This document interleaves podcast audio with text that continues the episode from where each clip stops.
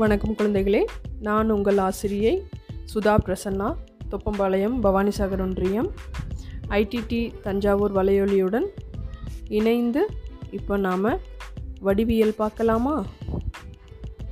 வடிவியல் பாடம் நீங்கள் முன்னாடி பருவத்திலேயே நீங்கள் பார்த்துருப்பீங்க. சதுரம் செவ்வகம் முக்கோணம் வட்டம் இதெல்லாம் படிச்சிருப்பீங்க.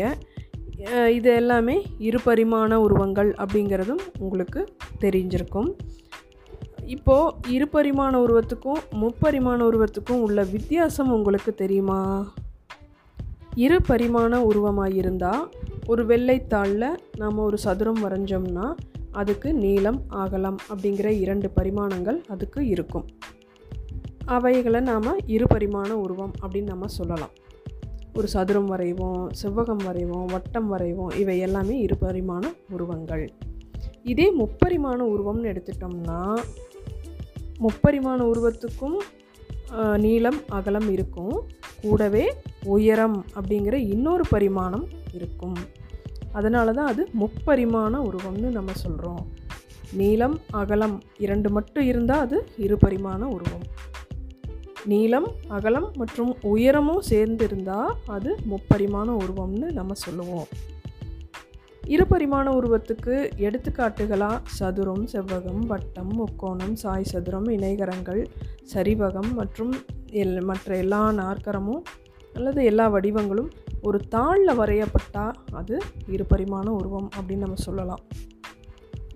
முப்பரிமாண உருவத்துக்கு கனசதுரம் கன செவ்வகம் கூம்பு உருளை பிரமிடு கோளம் ஏன்?